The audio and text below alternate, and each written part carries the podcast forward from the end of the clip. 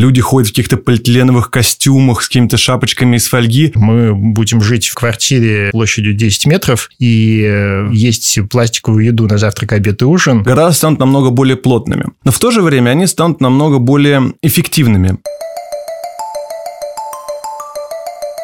Всем привет! С вами подкаст «Так и будет». Я Даниил Дугаев. Мы разговариваем про будущее. Как мы будем жить завтра, какими станут через несколько лет медицина, одежда, еда, музыка, образование, интернет и все остальное. Каждый выпуск нашего подкаста посвящен одной теме, и в ней мы разбираемся с помощью экспертов. Людей, которые уже сегодня делают что-то принципиально новое, могут попробовать довольно точно предсказать, как выглядит этот неуловимый мир будущего. Этот подкаст мы записали вместе с брендом воды Smart Water. Она для тех, кто не боится нового, меняет мир прямо сейчас.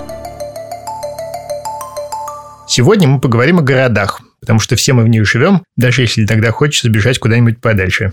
С нами в студии сегодня Артем Китаев, партнер и сооснователь архитектурного бюро «Космос», которое работает по всему миру и занимается проектированием объектов самых разных типов и масштабов, от автобусных остановок до аэропортов и от университетских кампусов до современного искусства. Здравствуйте. Здравствуйте. Артем, расскажите, пожалуйста, о себе и о том, чем вы, собственно, занимаетесь. Мы, наверное, в первую очередь занимаемся архитектурой, но при этом нас интересует не только архитектура как таковая, мы занимаемся мастер планами, дизайном, работаем над самыми разными масштабами и типологиями. Мы стараемся работать на стыке разных дисциплин, комбинируя в том числе и технологии, и инженерию, и современное искусство, и, может быть, иногда исследования или даже философию. Для нас очень важно именно полуэкспериментальные смежные типологии, там, где направление, в котором нужно двигаться, не до конца пока ясно. Это исследование доставляет нам, наверное, наибольший интерес. Ну, замечательно. То есть это, собственно, как раз все про будущее, потому что будущее, надеюсь, находится как раз на стыке всех этих дисциплин. Давайте поговорим сначала просто про какие-то образы. На самом деле нет ничего более интересного, чем представлять себе город будущего, и это лакомая тема всегда была для писателей и особенно кинорежиссеров. И я даже не знаю, наверное, первый был э, Ланг, да, Метрополис, самый первый фильм, где будущее изображали. Но с тех пор было и много других вариантов. Я вот вспомню, пожалуй, сразу, ну, наверное, Blade Runner, угу. Лос-Анджелес, кстати, как раз, по-моему, 2019 года, если не ошибаюсь. Потом, конечно, Soylent Green, где людей перерабатывали в пищевой порошок. И это была такая мальтузианская дистопия. Нью-Йорк переполненный людьми, где люди спят повсюду, на тротуарах, на лестницах. Ну, потом все города из японских мультиков, начиная там, наверное, Сакиры, где в гигантском новом Токио, построенном на месте взорванного Токио, ездят какие-то банды мотоциклистов, какие-то роботы гигантские все крушат. Много, на самом деле, образов нарисовано температуры будущего. Вам какой ближе? О чем вы думаете, когда представляете себе город будущего? Когда мы представляем себе образ будущего, часто, особенно в кинематографе, он предстает в виде таких холодных материалов, пластика, металла, алюминия. Люди ходят в каких-то полиэтиленовых костюмах с какими-то шапочками из фольги. При этом, если мы посмотрим реально, как мы представляем, что технологии нам позволяют сделать, мы не надеваем полиэтиленовый костюм и залезаем в алюминиевую комнату. Обычно мы садимся на деревянную террасу где-то около моря или под пальмой, или в горах, достаем свой гаджет, который позволяет выполнять выполнять всю работу абсолютно независимо и максимально отдаемся природе, где само это будущее в виде его техногенной составляющей присутствует минимально. Ну да, наверное, в этом и заключается главная разница между тем, что будет на самом деле, и вот этой вот архитектурной утопией. Потому что мы, конечно, представляем себе вот эту вот деревянную террасу. На самом-то деле ясно, что, скорее всего, мы будем жить в квартире площадью 10 метров и есть пластиковую еду на завтрак, обед и ужин. Может быть, не мы, например, с вами, да, но огромное количество людей, миллиарды. И, наверное, реальный город будущего, если мы чего-то не сделаем, будет построен именно вот на этих концепциях большого количества народу, небольшой площади. Ну, в общем, это будет не очень, наверное, приятное место, но попробуйте меня разубедить. Ну, я даже не верю, что это в моем праве вас разубеждать, потому что действительно предсказывать будущее достаточно неблагодарная вещь. Я могу попробовать поделиться некоторыми трендами, которые есть в современной архитектуре, оптимистичными. Что будет, если все пойдет хорошо? И, соответственно, рассказать с точки зрения понимания этих трендов, каким мог бы быть город. Безусловно, это в первую очередь очередь уплотнение. В ближайшие там 30 лет появится еще 2 миллиарда людей, и закономерность миграции населения в города пока что не прерывалась. Все больше и больше людей хотят жить именно в городах, причем в больших городах, и задача их сделать комфортными. Один из главных трендов – это, безусловно, уплотнение. Города станут намного более плотными. Но в то же время они станут намного более эффективными. И это касается как и типологического развития, то есть это не то, что как сейчас там один дом – это жилой дом, другой дом – это офис. Это, безусловно, будет большое количество смешанных типологий, которые в наиболее эффективным способом будут распределять функции по высоте здания, по разным сторонам фасада относительно улицы, двора и так далее. С другой стороны, это, конечно, интенсификация использования. То есть мы будем стараться упаковать больше разных процессов в одно здание, в одну площадь. Не обязательно здание, иногда открытую площадь. То есть мы, в общем-то, поняли, что можно организовывать город не только как бы географически в пространстве, но и в пространстве времени. То есть с утра тут происходит одна вещь, э, днем происходит другая вещь, вечером третья вещь. Более того, это может быть в достаточно кратковременных периодах. Эти функции могут сменяться. Ну, к примеру, даже сейчас часто в некоторых европейских городах посреди площади, где люди отдыхают, проезжает грузовой поезд. Он проезжает раз в час, меняя функцию только на одну минуту. Но я думаю, вот именно вот это кратковременное мигающее использование, э, интенсификация использования территорий, изменение ее функций, она будет все более и более популярна. Я даже не говорю о таких, в общем-то, вещах, когда офисная парковка вечером превращается там в игровую площадку, когда все машины из офиса уехали, что сейчас активно практикуется. Ну, собственно, классическая типология, когда, не знаю, рыночной площади, которая имела несколько режимов использования. Но сейчас это дойдет, мне кажется, практически до каждого кусочка города, где буквально каждый метр будет оптимизирован максимально, чтобы максимальное количество действий, которые могут совмещаться там, были совмещены. Конечно, будет очень сильно развито общественное пространство. Вообще в эпоху, когда люди не привязаны к своим рабочим местам, там, к заводу или там, э, к офису, и многие из них могут работать удаленно, общественное пространство будет главным конкурентным преимуществом городов. Города будут соревноваться за жителей, и, соответственно, им нужно будет предоставить классную среду, где они будут жить. И все едут в этот город просто потому, что там прикольно. И они готовы платить больше, потому что им просто нравится среда, где они находятся, потому что свою работу они могут делать откуда угодно. Безопасность, обеспечиваемая цифровым контролем, она будет также прививать культуру поведения в городах. Потому что сейчас даже, когда многие понимают, что что-то делать правильно, но иногда этого не делают, потому что это не нужно делать или не хочется этого делать, в будущем такого не будет. Очень жесткий контроль с какими-то там жесткими штрафами заставит достаточно быстро людей обитать по правилам этого города. И такое даже есть сейчас. К в Швейцарии нужно выставлять мешки с мусором на улицу. Но нужно это делать только два раза в неделю и в определенное время, после 4 часов дня или там 6 6 часов вечера, в зависимости от города, у которого свои правила. И если ты делаешь это раньше, ты сразу получаешь штраф. Более того, ты сортируешь мусор, и если ты выкинул неотсортированный мусор, ты сразу получаешь штраф. Вначале это звучит жутко, а потом это становится нормой обитания, и это позволяет людям наиболее комфортно и эффективно пользоваться городской средой. Но для этого не нужен умный город, для этого нужны соседи, которые настучат вовремя. Как, собственно, и происходит и в Германии, и в Швейцарии. Это тоже верно, это просто один из самых легких примеров, который сказал, как это существует уже сейчас. Но я думаю, что это будет сделано во многих других сферах. Я думаю, что, э, возвращаясь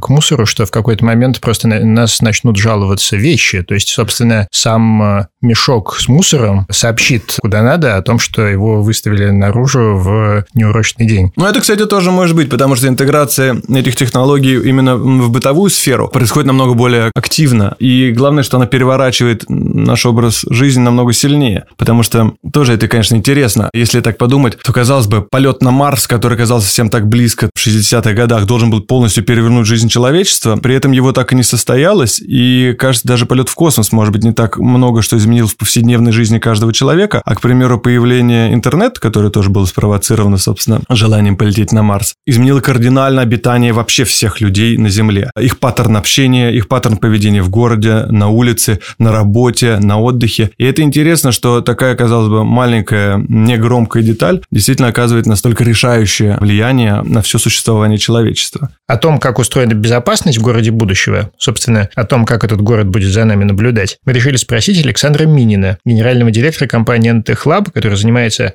наружным наблюдением, распознаванием лиц в промышленных масштабах. Задача городской аналитики – отслеживание перемещения потока людей. Сейчас система распознавания лиц просто фиксирует, что есть силуэт человека, есть какое-то лицо, и она хранит некий индекс. Нету никаких персональных данных. Технология дает возможность использовать большое количество камер, которые сейчас не видят лица, потому что любая камера, расположенная там на крыше дома, физически не видит лица. Поэтому распознавание силуэтов в этом случае один из ключевых факторов повышения эффективности глаза города. Применение здесь возможно в нескольких сферах. Если говорить про город, здесь в первую очередь это тоже сценарий безопасности, то есть это банально агрессивное поведение людей, это драка. Эти вещи можно идентифицировать будет до того, как об этом кто-то сообщил правоохранительные органы, что привело к какой-то беде. Большая зона применения – это ритейл. Мы уже сейчас достаточно эффективно боремся с воровством в магазинах при помощи анализа времени, проведенного человека в разных зонах магазина, то следующий шаг – это, например, определение человека, что он отрывает этикетку товара. Точность систем нашего алгоритма – это ошибка один человек на 15 миллионов. Ни макияж, ни очки, даже если очки блестящие с полным отражением, борода, даже если мы, например, сейчас возьмем ваш паспорт, где будет фотография, там, не знаю, 20-30-летней давности, и вашу текущую фотографию, то система близко к 90% вероятности скажет, что это один и тот же человек. Тем не менее, если мы вернемся к городу, другим очень важным качеством современного города станет, безусловно, экологичность. Мы все хотим жить в чистых городах, и, как я говорил об общественном пространстве, с помощью которого будут конкурировать города. Собственно, как это происходит сейчас. Люди выбирают место там, где чище. Мы очистим все реки, в которых можно будет купаться в хорошую погоду. Из каждого крана должна течь питьевая вода. Главное, что это даже не так сложно, если поставить себе как задачу. Особенно, если мы будем знать, что мусорный мешок будет жаловаться на нас. Если мы выкинули туда, задача будет упрощена еще сильнее. Говоря о жизни в городе, в городе станет меньше движения машин, меньше движения трафика по работе. Я допускаю, что люди станут сильно меньше путешествовать по бизнес-задачам, потому что многие из них можно будет решать удаленно. И путешествие это будет больше для встречи с друзьями или для отдыха. Помимо этого, возможно, что движение между городами станет активнее, чем движение внутри города. К примеру, сейчас я знаю, что много специалистов, работающих удаленно, к примеру, работают из Франкфурта с заказчиком в Амстердаме. И они летают раз в неделю на эту встречу, при этом э, в своем Франкфурте они не вылезают особенно из э, своего района, они ходят за хлебом и гуляют в соседнем парке, и их основной ореол обитания – это, собственно, район и аэропорт. И, может быть, движение именно на дальние расстояния станет более интенсивным, чем даже движение внутри города. Ну и, безусловно, с развитием экологии будет намного больше садов и даже огородов, и люди начнут больше выращивать продукты у себя на крыше или на балконе. Это могут быть либо коммунальные, либо индивидуальные огороды. Вообще, сейчас достаточно популярный тренд – это circle economy, циклическая круговая экономика, когда один процесс является продолжением другого процесса. Мы стараемся произвести все необходимые процессы для обеспечения жизнедеятельности человека максимально компактно, чтобы сократить затраты и на транспортировку, а с другой стороны, технология процессов должна выстроена таким образом, чтобы производство одного являлось сырьем для развития другого. Таким образом, чтобы не доставляли с другой точки мира помидоры и яблоки, мы их будем выращивать где-то в ближайшем пригороде или прямо у себя на крыше и собирать оттуда, а для удобрения использовать старые картонные коробки, которые будут сделаны, безусловно, не из картона, или, к примеру, кофе или какую-то одежду и так далее. Говоря о системах обитания, безусловно, станет популярная система шеринг, ну как бы разделение, соучастие в разных сферах жизни города. Начиная с каливинга, то есть когда люди сосуществуют вместе в жилье, когда мы оптимизируем площади жилья или каливинга, или коворкинга. Это и когда... сейчас бывает. Это и сейчас бывает. Я с женой живу. Абсолютно.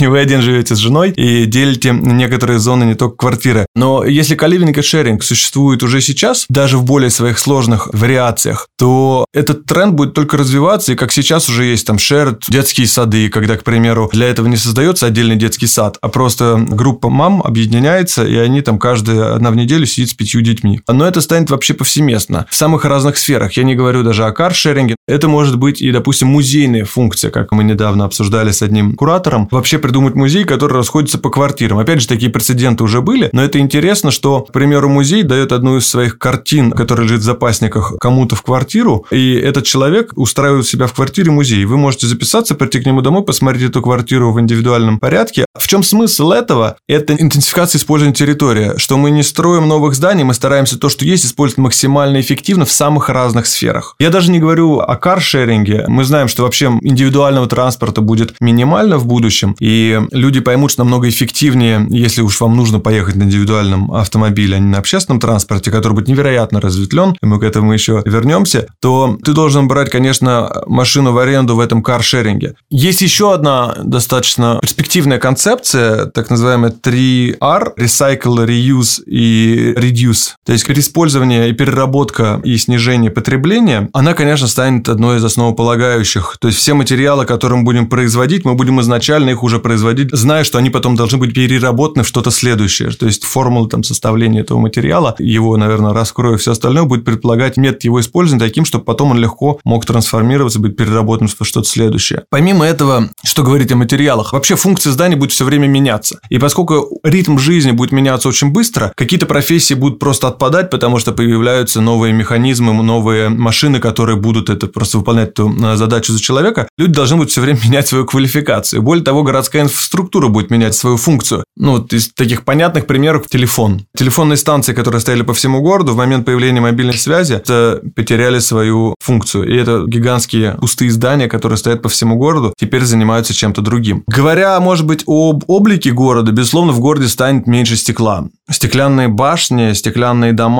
их будет все меньше и меньше, потому что даже сейчас их стали в некоторых странах запрещать, потому что в момент, когда человечество достигло критического предела по производству углекислого газа, конечно, дополнительная энергия просто на отопление и кондиционирование стеклянных башен по меньшей мере нерационально, и процент стекла в городе, в здании будет регулироваться. Вообще каждое здание станет небольшой электростанцией, которая будет вырабатывать энергию не только для обеспечения всех процессов внутри здания, но будет собирать даже больше энергии, которая позволит там заряжать машины, общественный транспорт, который останавливается около нее, и даже освещать улицы. Причем это будет не то, что на каждой из них стоит большая ветряная мельница, или оно все обвешено солнечными батареями. Это на самом деле не самый экологичный способ, потому что производство солнечной батареи достаточно сложный процесс, который также включает в себя достаточно много неэкологичных методов производства. И солнечная батарея, она имеет смысл только после какого-то долгого периода использования. Поэтому многие вещи будут приниматься именно дизайном, геометрией здания, где располагается окно, к примеру, чтобы толщина корпуса была такая, чтобы минимально включали свет в здание, максимально оно освещалось естественным светом. Расположение форточек в нем такое, чтобы просто открывая их, мы допускали достаточный поток воздуха, который не требовал бы кондиционирования. А так как вокруг у нас прекрасная экология, все будут довольны сидеть с открытыми окнами.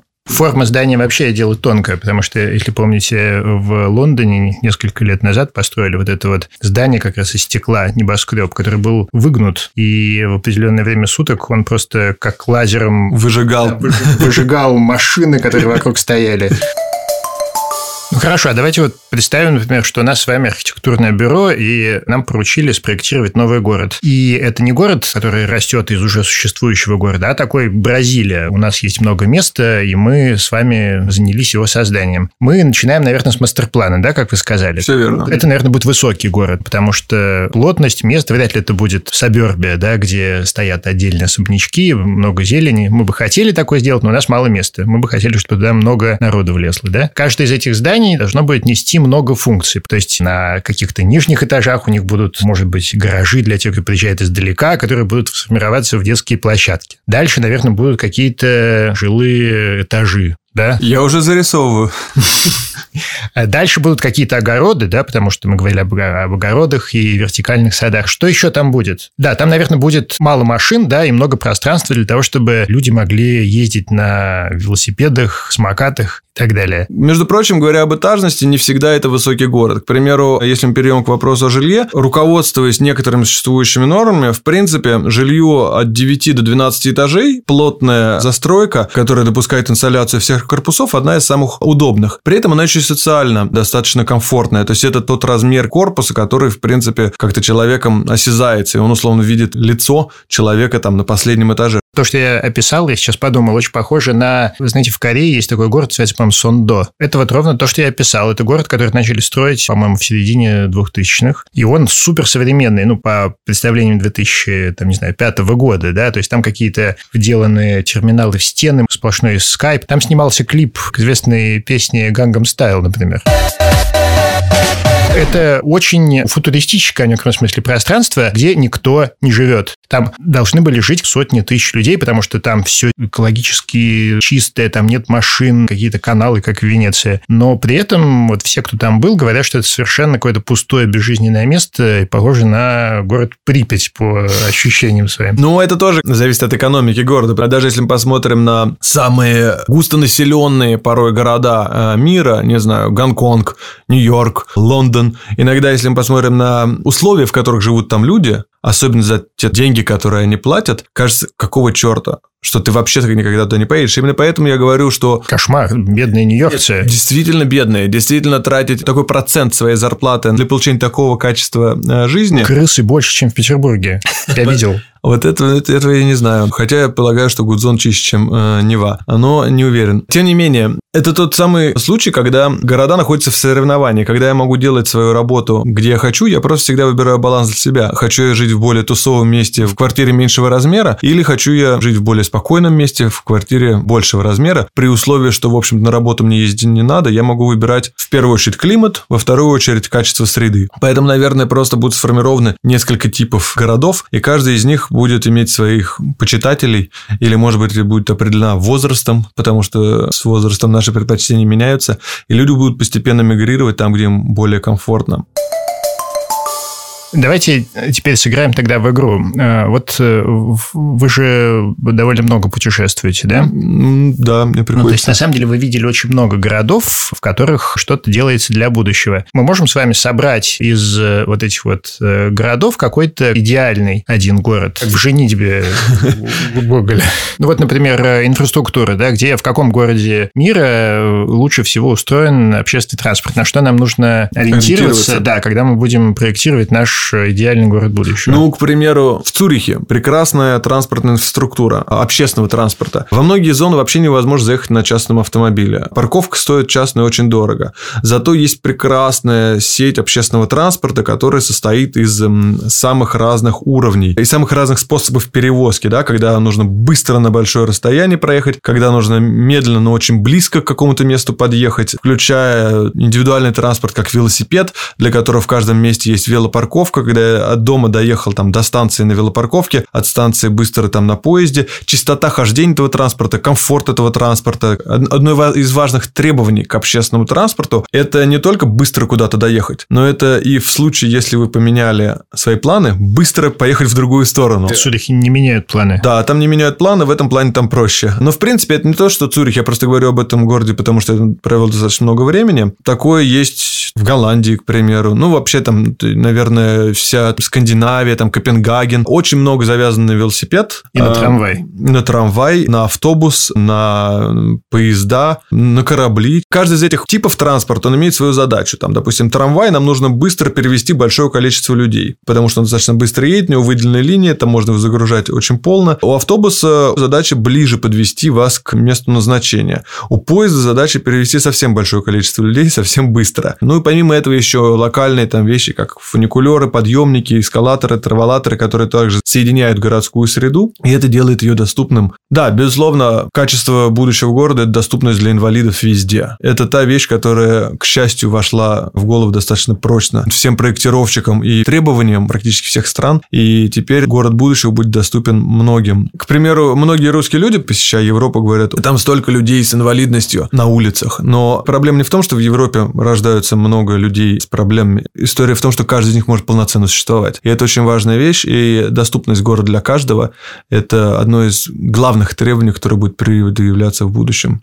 Я хотел сказать, что меня, меня в детстве поразила совершенно идея у Джани Радари в «Планете новогодних елок», что в городе главным видом транспорта может быть тротуар. Там весь город на этой планете был покрыт сетью вот таких вот тротуаров, и они ездили с разной скоростью, ты мог переходить с более медленного на более быстрый, и, в общем, это были сплошные траволаторы. Ну, вот тут, знаете, я бы хотел добавить, тут часть, которой мы не сильно коснулись, и она напрямую касается архитектуры, но не проектируется архитекторами, ну, или не напрямую архитекторами. Это конечно, образ жизни людей, что, как мы уже видим, к примеру, в Москве мода на бег, и что все стараются бегать, но я думаю, что это еще и станет просто способом передвижения, как, собственно, сейчас в Европе многие люди едут специально на велосипеде, потому что если ты просто ездишь на работу на велосипеде, тебе не обязательно ходить в каждый день в спортзал, чтобы пребывать в хорошей физической форме. И то же самое, может быть, станет и с бегом, что это будет один из способов передвижения, и просто там офисы, и жилье, и что там полагается, будет оборудовано душами, что ты можешь комфортно добежать. Опять же, это интенсификация не только городской ткани, но и интенсификация нашей жизни, что мы одновременно бежим, говорим по телефону на бизнес-встрече, параллельно отправляем имейл и э, заодно добираемся до того места, куда нам нужно добраться. Это очень богатая идея, на самом деле очень кинематографичная. Хотелось бы увидеть вот какую-нибудь короткометражку, где все просто ускорить существующее, например. Так, ну хорошо, транспорт понятно. А теперь экология. Вот, например, про вот эти вот вертикальные сады и огороды. Я знаю, что был такой тренд в Америке какое-то время назад, и до сих пор, по-моему, есть, да, в Нью-Йорке на всех крышах выращивают что-нибудь. Но на самом деле, это какая-то американская штука. Я не знаю, где это еще бывает. Ну, первый вопрос, что пришло в голову, это, конечно, Милан. Там действительно все крыши зарощены не только кустами, но и порой соснами или пальмами.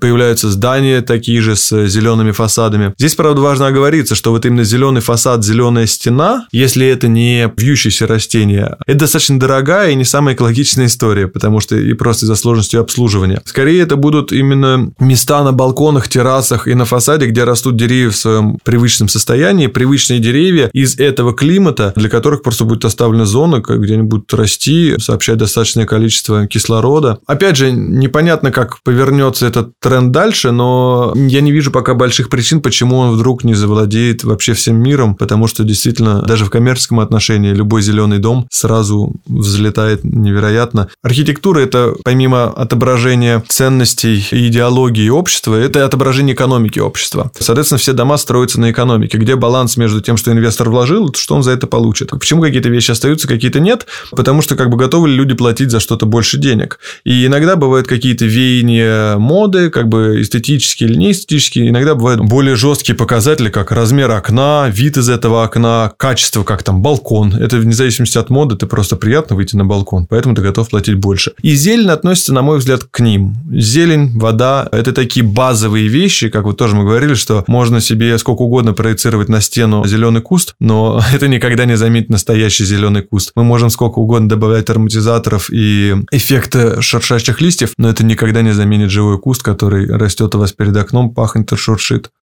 Подкаст «Так и будет» мы записываем вместе с брендом воды Smart Water. Наши партнеры уверены, будущее за теми, кто мыслит широко и не боится создавать новое.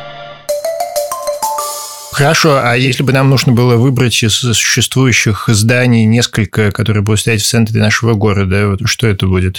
Наверное, я бы вспомнил одно из первых, это опера в Осло. Фактически здание, оно окружено такими наклонными амфитеатрами, такими даже не амфитеатрами, пластинами. Это похоже на такую наклонную городскую площадь, которая постепенно поднимается, опоясывает все здание, где, собственно, граница между фасадом и крышей, фасадом, площадью, оно как бы немножко размыто. И вот это, может быть, говоря, вот этой смежной типологии, где заканчивается здание, где начинается уже площадь, это вот один из примеров.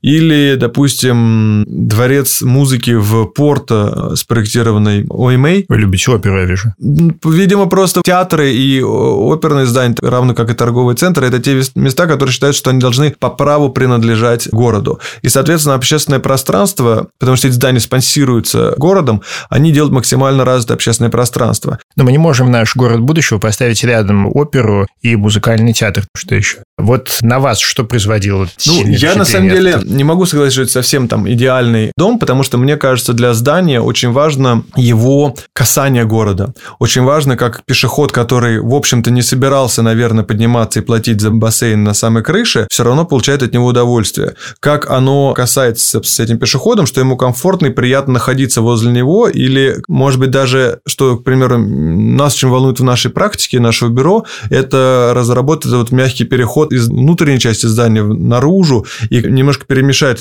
случайных посетителей и тех, кто туда пришли за делом. И вот этот вот здоровый микс, мне кажется, очень важно соблюсти в здании будущего. Вообще, если говорить как бы о будущем, то очень важно также, наверное, понять, как будет работать, скажем так, функциональный футпринт здания, то есть как бы его след. Классические здания мы как понимаем так. У нас есть город, и в нем стоит здание. И вот функция, которая в здании, условно, там театр, вот он внутри здания. Я должен зайти внутрь, сдать одежду, купить билет и попасть внутрь здания, я нахожусь в театре. А здание будущего, наверное, это то, у которого вот этот футпринт, эта граница намного более расплывчатая. Когда не то, что я то ли уже в здании, то ли еще не в здании, но мне уже интересно, или я, находясь вне здания, уже как-то могу делать те функции, те предметы, те задачи, которые я должен, по идее, решать только в здании. Более того, как это здание влияет на окружающие районы. Всегда, когда город ставит какое-то общественное здание, он считает, что он должно зарядить новой энергией жилые районы вокруг, но при этом часто его огораживают забором или так поворачивают, что есть музей или есть театр, а сзади там пошли наши бесконечные муравейники. Это не только про архитектуру и положение стены, но во многом это еще и про менеджмент этого здания, как активности от этого здания, как я говорил, они выносятся в разные части города вокруг этого здания, что-то происходит во дворах этого здания, часть этого здания становится там внутри дома, внутри квартиры и так далее, когда это действительно по-настоящему активирует и по-настоящему меняет жизнь к лучшему районов вокруг. Какие здания вот, производили на вас в последнее время сильное впечатление? Наверное, лет 10 назад я был в Японии. Есть такое архитектурное там, японское бюро СНА. Они проектируют достаточно разного масштаба и разно концептуальной напряженности, скажем так, здания. И вот мне посчастливилось побывать внутри одного дома, который они спроектировали. Это частный жилой дом. И план этого дома абсолютно не имеет дверей. Это вот если представить в плане такую трехконечную, скажем так, звезду, которая соединена плавными дугами. То есть три конца, соединенные плавными линиями. Каждый из этих концов имеет свою функцию Одна это кухня, другая это спальня, третья это гостиная. И там же как-то располагались все сопутствующие квартирные дела. Так вот, они были развернуты таким образом, что находясь в кухне, я никогда не видел, что происходит в гостиной. А находясь в спальне, я никогда не видел ни гостиной, ни кухни. Я не видел, как эта квартира работает полноценно в каждодневной жизни. А это, это квартира прямо? Это была квартира, да. Доме. Я пошел смотреть этот дом, и там нам повезло, что был риэлтор, который хотел сдать эту квартиру, и у него было свободное время, и он просто решил нам показать, потому что мы интересовались. Это, конечно, меня тогда очень поразило, и это был очень приятный опыт. Так вот, эта квартира работала так, что, с одной стороны, это единое пространство, в котором ты свободно передвигаешься, не открывая дверей, а с другой стороны, у тебя создана достаточная степень приватности. То есть, это, конечно, квартира не для большой семьи, а скорее для пары, но при этом комфорт, который вы получаете, спокойно передвигаясь, находясь в одном пространстве, при этом будучи изолированным, меня в то время абсолютно поразил. У этого же бюро был интересный проект университета в Лозанне. Он представляет собой такую пластину, которая изогнута как бы в разрезе. Это такой кривой пол, как земля. И такой же кривой потолок. То есть, у вас все время одна высота пространства, которая плавно то изгибается вверх, то сгибается вниз. И в этом местах изгибах они то образуют амфитеатры, то какие-то сцены, то еще что-то. И это тоже очень интересное ощущение, когда ты находишься, в общем-то, в одном пространстве, но при этом который все время меняет свою функцию просто из-за изгибов пространства, но это остается одним пространством. В нем вырезаются дырки под внутренние дворы, откуда проходит свет, через него прорастают деревья. Это такая тонкая одноэтажная пластина, которая как блин лежит на земле, по-разному изгибаясь. И это, конечно, очень интересно. В некотором смысле это то, что я говорил о городе, когда у вас есть одна некоторая атмосфера, в которой спокойно существуют разные функции, между которыми вы спокойно передвигаетесь, не открывая большое количество дверей, и это одно пространство, одни и те же пользователи и самые разные процессы, которые комфортно совмещены в одном месте.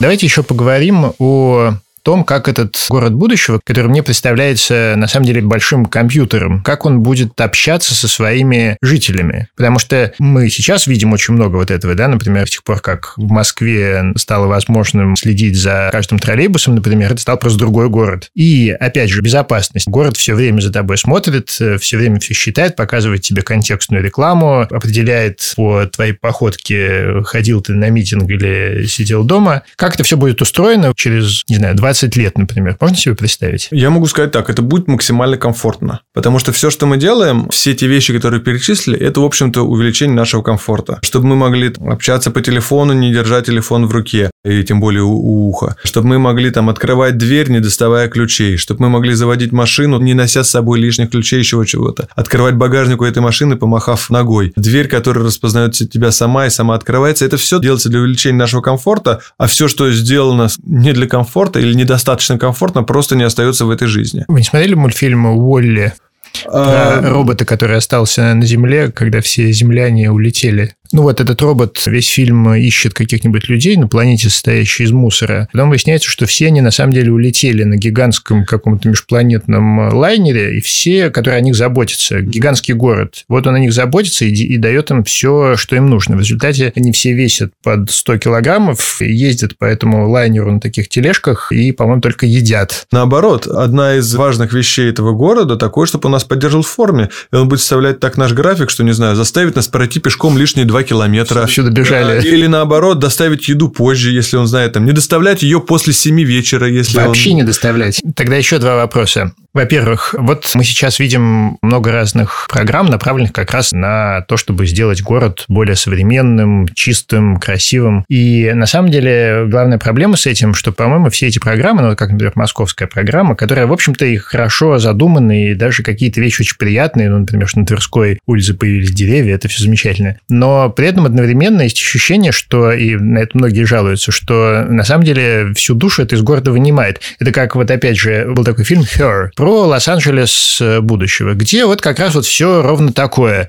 У тебя город без машин, повсюду какие-то сады, мало народу на улицах, только один раз там герой едет куда-то и приезжает мимо гигантских контейнеров, которые намекают там на то, что где-то существует технология и заводы, которые обслуживают это общество, как у Уэллса. Но все это выглядит как утопия, которую вот придумали хипстеры, которые ходят повсюду со своими стаканчиками кофе. А вся душа какая-то из города вымывается меняется. Как э, построить вот этот вот современный город, при этом не убив, собственно, город? как вы сказали, хипстеры, которые ходят с чашечками кофе, это же не они сделали этот новый город и вынули из него душу. И кто вам жалуется на то, что вынули душу? Возможно, именно те самые хипстеры с чашечками кофе. А если мы посмотрим на какие-нибудь мекки хипстер-культуры, не знаю, как Лондон или Нью-Йорк, Амстердам, Копенгаген или Цюрих, там очень много исторической части, прекрасно сохраненной, именно потому что они понимают, что это один из важных параметров среды. Сохранение его, аккуратное внедрение, совмещение с технологиями, процент того, что сохранено абсолютно, то, что реновировано, то, что аккуратно подкрашено, как будто это старое, в каком процентаже, и как тоже при сохранении этого добавить комфорт современного мира, это как бы одна из задач. Но внимать душу из города, как вы сказали, ну, это просто неграмотно сделанный проект или как бы не очень тщательно додуманный. Реновации не знаю, значит убийство. Доктора, когда лечат людей, не всегда их убивают. Они, а тем более мы говорим здесь скорее не о докторе, а о тренере физкультуры, который помогает вам жить просто здоровее, а не оперирует вас в смертельно а, опасной ситуации. Тут именно задача в том, что как просто вас сделать этот организм чуть более здоровым, чуть более комфортным, чуть более приятным. Я надеюсь, что не так много будет мест для совсем радикальных движений. Наоборот, мне кажется, это шаг за шагом, как ту же самую среду сделать более комфортной. И еще меня волнует одна вещь. Вот по мере того, как людей становится все больше, да, трение между ними становится все сильнее. И особенно хорошо это заметно в городах, где существует сильное расслоение, прежде всего по признаку достатка. Да? Что с этим делать? Опять же, мы возвращаемся к вопросу экономики. Например, в Швейцарии, достаточно дружной стране, я помню, как на улицах голосовали, был там митинг, и агитация была за закон, который назывался «1 к 9». Этот закон призывал, чтобы разница в зарплатах была максимум 9 раз. Это просто про правильно выстроенное общество, где люди понимают, что члены этого общества не должны иметь такую разницу в достатках. Один к девяти – это очень большая разница. Это гигантская разница но вы остаетесь одним обществом. Вы говорите на одном языке. Что касается национальных различий, ну, я думаю, что вообще, может быть, не будет так много разных наций. Все больше и больше будет смешанных браков с родителями из разных стран, наций, языков, рас. Особенно в Европе, где, ну, внутри Евросоюза, где перемещение между странами, оно э, фактически заложено в программу образования, что в какой-то момент ты едешь получать стажировку в другую культуру. Я думаю, что это будет происходить только больше и больше, и люди, выбирая место, где им жить в великом мире будущего, руководствуясь своими просто пожеланиями по климату или культуре, или атмосфере, они будут выбирать наиболее подходящее место и образовывать семью с тем человеком, который, видимо, выбрал такое же место для обитания. Свобода перемещения, я думаю, станет, возможно, в городе, если все идет хорошо, станет повсеместной. Артем, всем нашим гостям мы задаем вопрос. Назовите три изобретения, которых лично вы ждете от будущего. Э, наверное, самое полезное было бы это способ организации собственного времени, избавления от тех самых бытовых дел. Хотелось бы, чтобы эти обязанности не обременяли никого, и ты бы мог бы заниматься только тем, что тебе действительно интересно. Ну и, конечно, что-то от плохого настроения, чтобы э, оно не, не мешало находиться в хорошем расположении духа и интересно проводить время. Вам нужен секретарь и чашка кофе. Судя по времени нашей дискуссии, действительно, первое и второе мне сейчас крайне необходимо. Спасибо большое, было очень интересно. Большое спасибо. Это был подкаст «Так и будет». Я Даниил Дугаев. Ставьте нам лайки, подписывайтесь на нас, рассказывайте о нас своим друзьям. Всем пока.